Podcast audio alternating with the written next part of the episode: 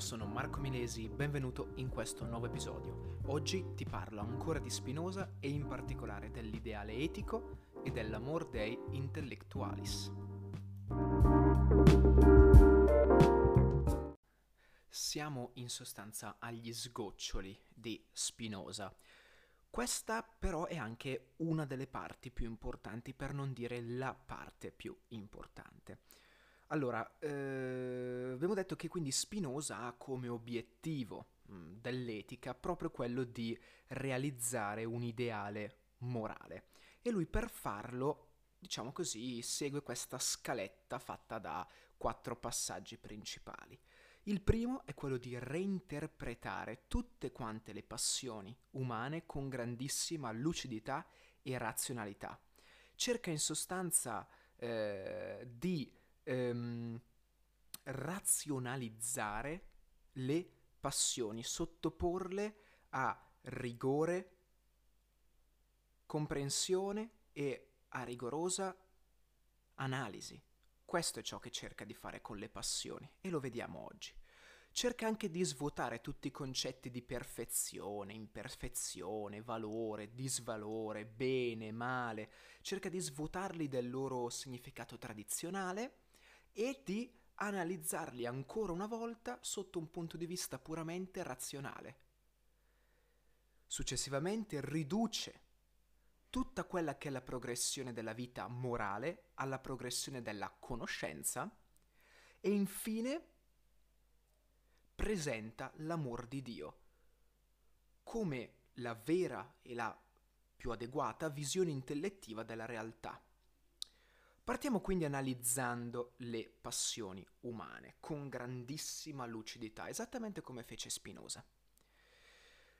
Spinoza nello specifico interpreta tutte quante le passioni, piuttosto che i vizi, anche le pazzie umane, eh, secondo un procedimento geometrico, ovvero fa sottostare l'uomo alle leggi della natura. Questo era abbastanza innovativo, in quanto fino a eh, Spinoza la maggior parte dei filosofi e la maggior parte delle persone che si erano poste il problema di come funzionasse la natura avevano sempre collocato l'uomo al di fuori o al di sopra di essa, o come causa finale, esempio pratico, il sole c'è così che l'uomo possa vedere, e non che forse è stato l'uomo ad adattarsi al sole, però fa niente.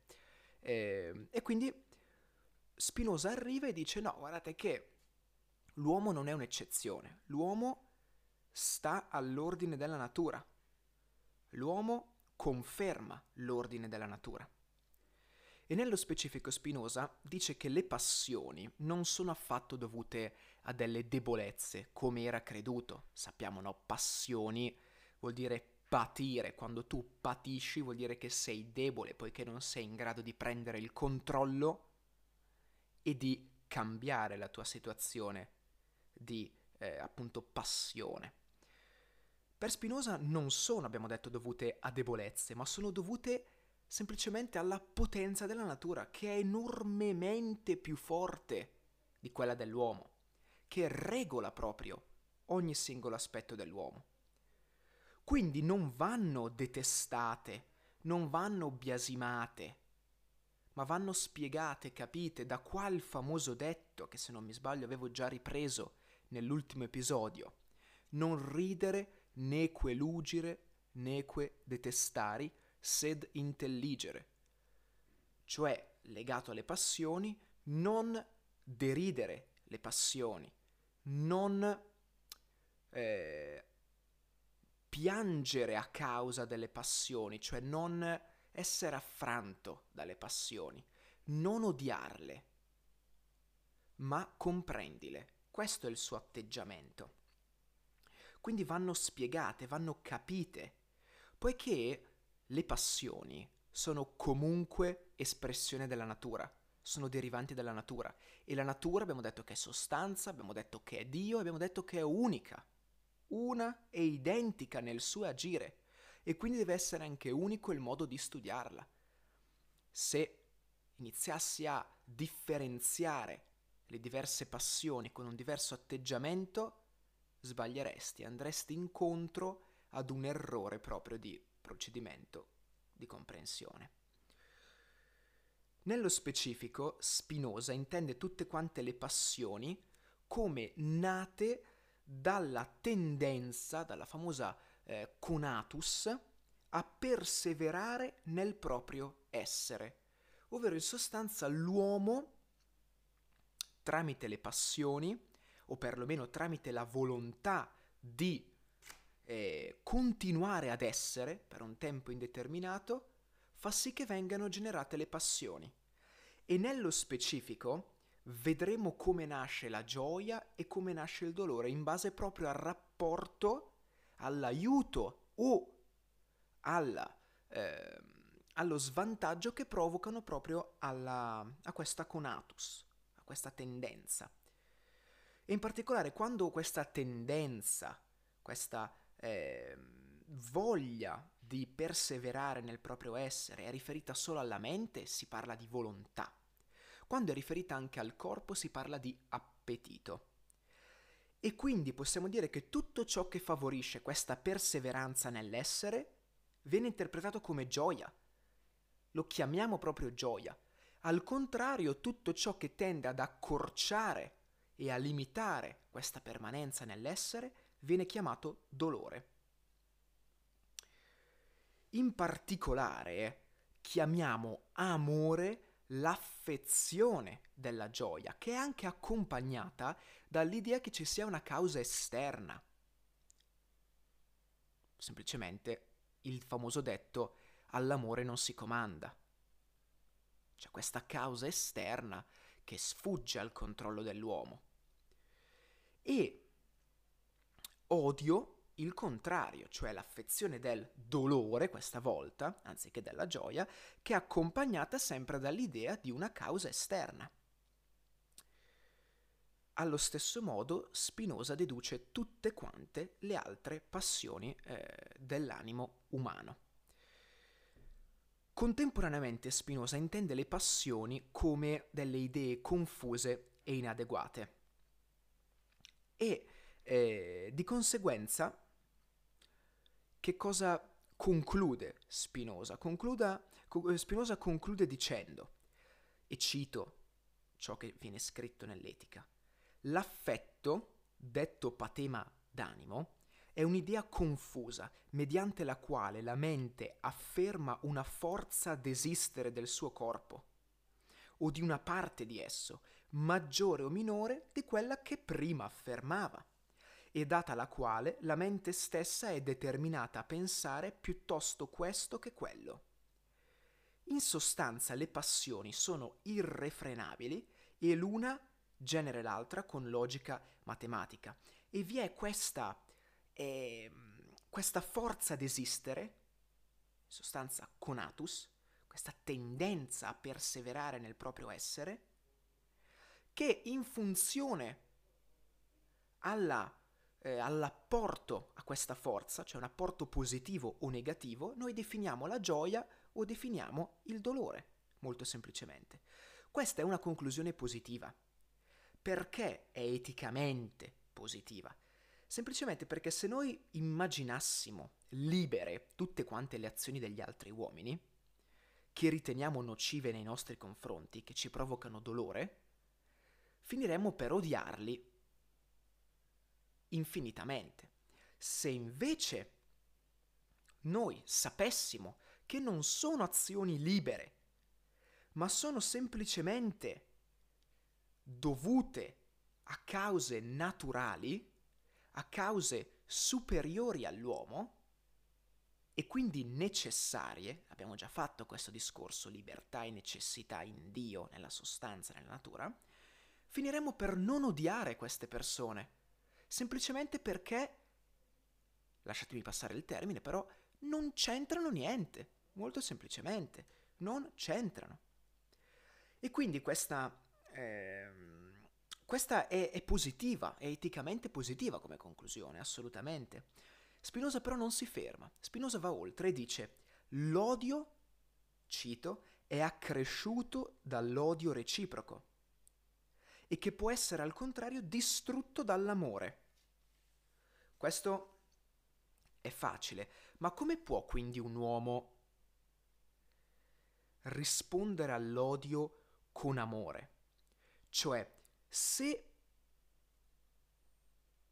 può fare soltanto una delle due cose l'uomo, o perlomeno, siccome non dipende dall'uomo la scelta, com'è possibile che all'odio l'uomo possa rispondere con l'amore? Vuol dire che vi deve essere una componente di libertà. Ed è proprio questo, questa, anzi un'altra aporia del pensiero di Spinoza, una difficoltà che viene negata completamente dall'autore. Però purtroppo questa componente di libertà compare, compare in più parti dell'etica. Comunque Spinoza cerca di porsi al di là sia del bene che del male. Cioè, per Spinoza è tutto, diciamo, eh, né caldo né freddo. Cioè non esistono perfezione e imperfezione, bene e male. Non esistono neanche dei fini, questo l'abbiamo visto, l'antifinalismo. Tutto quanto accade sotto il segno della necessità più rigorosa. Il concetto di perfetto, il concetto di imperfetto sono semplicemente dei concetti relativi, sono dei punti di vista. Nulla di ciò che esiste manca di qualcosa. Perché? Perché è perfetto. È quello che deve essere semplicemente. Perfetto nel senso che non manca di un fine. Anche il bene e il male sono semplicemente delle nozioni, dei modi di pensare che crea l'uomo poiché paragona le cose e le riferisce a sé. Ma è sbagliato questo. Ogni considerazione di carattere finalistico viene assolutamente bandita da tutto il pensiero di Spinoza. E quindi Spinoza Mm, affermando la non esistenza, l'inesistenza quindi di eh, bene in senso assoluto, di perfetto in senso assoluto e di imperfetto in senso assoluto, non gli resta che, con- che concludere che il bene è solo l'utile e che il male è l'inutile. E qua cito, intendo per buono, cioè bene, ciò che sappiamo con certezza esserci utile. Per cattivo, invece, ciò che sappiamo con certezza che ci impedisce di possedere il bene, ossia l'utile. Ecco qua. Quindi la virtù che cos'è? Eh, non è altro che il conseguimento dell'utile. E il vizio di conseguenza è il conseguimento dell'inutile, ciò che ci impedisce di possedere il bene. Qua dobbiamo fare un altro passo in avanti, abbastanza lungo come passo. Ovvero Socrate, quindi facciamo un passo indietro, però vabbè, eh, Socrate aveva già detto no, che il vizio e l'ignoranza, eh, cioè che vizio è ignoranza e che virtù è conoscenza. Questo era già stato detto. E Spinoza ripropone lo stesso concetto ma razionalizzato, ovvero dice nessuna cosa sappiamo con certezza essere buona o cattiva se non ciò che conduce realmente alla conoscenza, o al contrario ovviamente che può impedire la nostra conoscenza. Quindi, tornando alla definizione che abbiamo detto prima di passione, come idea confusa, oscura, nel momento in cui ci facciamo un'idea della passione, non è più un'idea confusa, oscura e quindi cessa di essere una passione. Non dice che ne prendiamo il controllo, ma in qualche modo cessi di essere schiavo delle tue stesse passioni. La vera potenza che libera e innalza l'uomo è la mente, lo sviluppo della mente e quindi la conoscenza. Questa è la massima conclusione del pensiero spinosiano. Di conseguenza, il limitarsi al primo grado di conoscenza è sbagliato, perché l'immaginazione, la conoscenza parziale fa sì che le passioni possano essere ancora idee confuse, oscure, e quindi fa sì che tu non te ne possa liberare, soltanto comprendendole, ma non comprendendone i fini, perché abbiamo detto che non ci sono fini comprendendone le cause e i meccanismi. E la causa è Dio. Ecco qua quello che Dio inteso come sostanza, ovviamente. Ecco qua quindi quello che afferma Spinoza. E qua arriviamo all'amor dei intellectualis, che è in sostanza la terza forma di conoscenza, il terzo grado di conoscenza, che consiste nell'intendere tutte le cose come procedenti da Dio. E qua vi cito proprio la proposizione in cui Spinoza definisce l'amor dei intellectualis.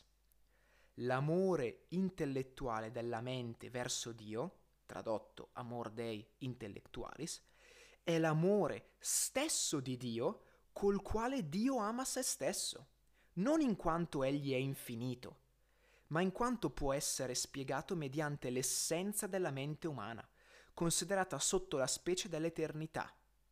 Cioè l'amore intellettuale della mente verso Dio è una parte dell'amore infinito col quale Dio ama se stesso.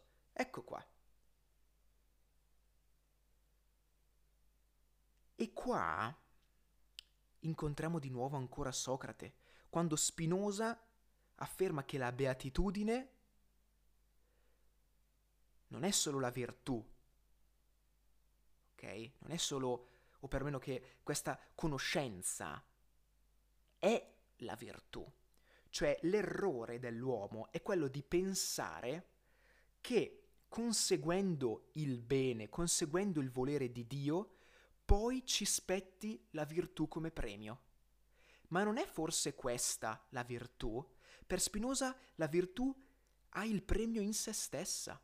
La virtù intesa come la possibilità di servire Dio nel senso di servire ai suoi scopi che non esistono, alla sua causa immanente. Servire Dio, questo è ciò che afferma Spinoza. L'amore intellettuale di Dio è la visione di tutte le cose sotto il segno della necessità, necessità divina. Ed è anche l'accettazione, quindi gioiosa, di tutto ciò che accade. Proprio perché tutto accade a causa di Dio. Tutto accade a causa della necessità divina, che pensate nemmeno Dio può controllare. E quindi non ci possiamo davvero fare nulla dobbiamo accettarla in modo gioioso. Dobbiamo farci un'idea delle passioni, così che possano cessare di essere delle idee oscure e confuse, possano diventare idee chiare e definite, distinte, e quindi possano cessare di essere passioni, e tu possa cessare di essere schiavo delle tue passioni. Questo è quanto viene eh, generalmente affermato quando si parla di eh, etica e di amor dei intellectualis per quanto riguarda Spinoza. Ci resterebbe ancora un episodio da fare, quello dedicato alla religione e al concetto di Stato eh, nel pensiero di Spinoza. E ehm, probabilmente lo affronterò, probabilmente no, sarà comunque un, un episodio molto breve, intorno ai 5, massimo 10 minuti, ecco, non di più.